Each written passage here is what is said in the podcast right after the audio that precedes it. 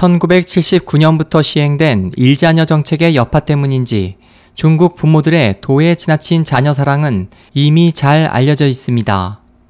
이와 관련해 최근 대학 졸업 전에 자신의 집을 갖게 되는 부류를 가리키는 비팡족이라는 신조어가 등장했습니다.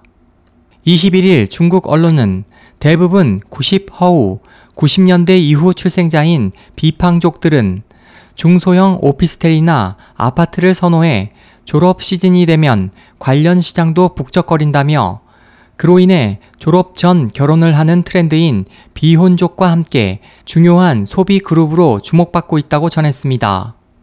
보도에 따르면 중국에서도 내 집 마련, 특히 결혼을 위한 집값 마련은 부모의 몫일 경우가 많습니다.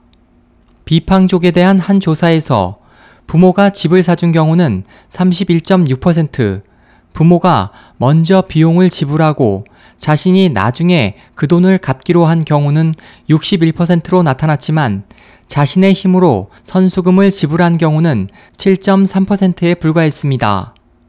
이에 대해 일각에서는 결혼을 위한 최대 과제인 내 집 마련 문제까지 부모의 경제력에 의지하는 것은 바람직하지 않고 사회에 나오는 출발선에서부터 부모의 도움을 받는다는 점에 있어선 계층 간 갈등을 조장하는 사회적 불안 요소가 될 수 있다고 지적했지만 비팡족 부모들은 내 집 마련이 미뤄질수록 집값은 계속 올라가기 때문에 능력이 된다면 미리 구입하는 것이 자금을 더 절약할 수 있다고 말했습니다.